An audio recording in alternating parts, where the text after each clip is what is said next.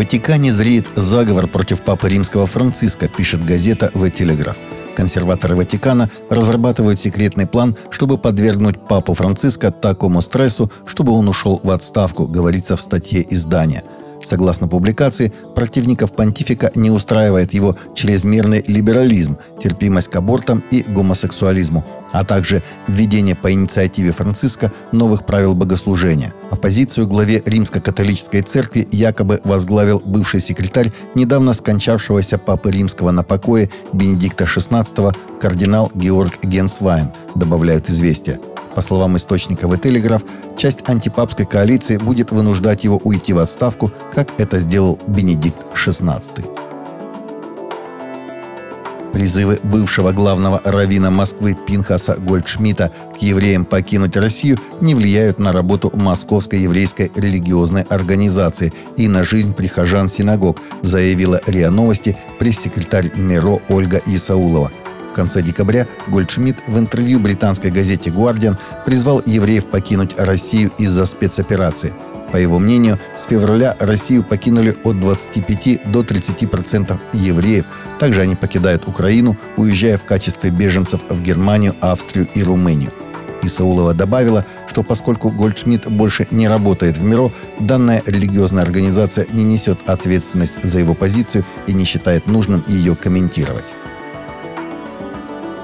Эрика Лопес-Пратер, адъюнкт-профессор университета Хемлайн в Сент-Поле, штат Миннесота, потеряла работу после того, как показала своему классу средневековые картины, изображающие пророка Мухаммеда, основателя исламской религии, сообщает The Art Newspaper. Решение руководства университета не продлевать контракт профессора на текущий семестр вызвало дебаты о свободе слова. На Change точка org в поддержку профессора была размещена петиция, подписанная не менее чем двумя с половиной тысячами учеными и студентами, изучающими исламоведение и историю искусства. Руководство университета также подверглось осуждению со стороны Пинамерика, где заявили о вопиющем нарушении академической свободы. Хотя об этом прямо и не говорится, в Коране многие мусульмане считают идолопоклонством показывать лицо Мухаммеда. Вместо этого большинство мечетей украшены геометрическими узорами и каллиграфией с отрывками из Корана. Исламское фигуративное искусство – большая редкость.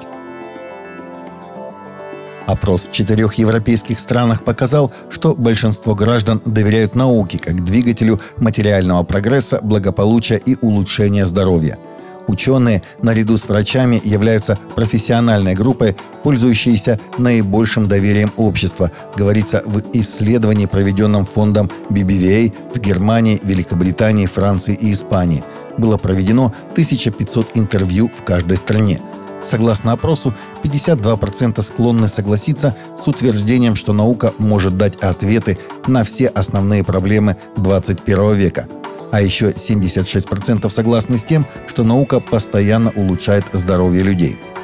В вопросах же происхождения человека в Германии двадцать один процент согласны с тем, что Бог создал людей более или менее в их нынешнем виде. За ними следует Франция – девятнадцать процентов, Великобритания – восемнадцать процентов, в Испании этот процент падает до девяти процентов. Каждый третий из опрошенных согласился с идеей, что наука разрушает религиозные убеждения, но большинство из пятьдесят один процент с этим утверждением не согласились. В начале нового две тысячи двадцать третьего года европейские церкви были призваны к недельной молитве по общей тематике. Неделя молитвы ВОП – это инициатива, которую Европейский Евангельский Альянс организует с момента своего основания в тысяча восемьсот сорок шестом году. В течение этой молитвенной недели организаторы призвали христиан сосредоточиться на идее радости в Боге. Мы призываем молиться о разных аспектах христианского послания радости. Радости творения, радости в Иисусе Христе, радости как плоде Святого Духа, быть созданными для радости, радости быть вместе, радости искупления, радости в страданиях и, наконец, вечной радости, объяснили координаторы проекта. Российская Церковь Христиан Веры Евангельской объявила начало ежегодного поста Даниила с девятого по двадцать девятое января этого года, который посвящен миротворчеству. В течение двадцати одного дня общины Российской Церкви будут молиться и поститься, руководствуясь основными темами молитв на каждый день. Молитва на десятое января. Осознание каждым верующим ответственности за спасение погибающих, умножение команд благовестников, чтобы в них были единство, дружба, взаимопонимание, расширение и развитие евангелизационных проектов «Год для Иисуса», «Молодежный год для Иисуса», «Лето благовестия», «Джем» и других, возможности благовестия в больших городах, благовестие в интернете, чтобы было больше онлайн-миссионеров, больше творческих онлайн-проектов, благовестие среди малых народов, этнических и национальных групп и меньшинств.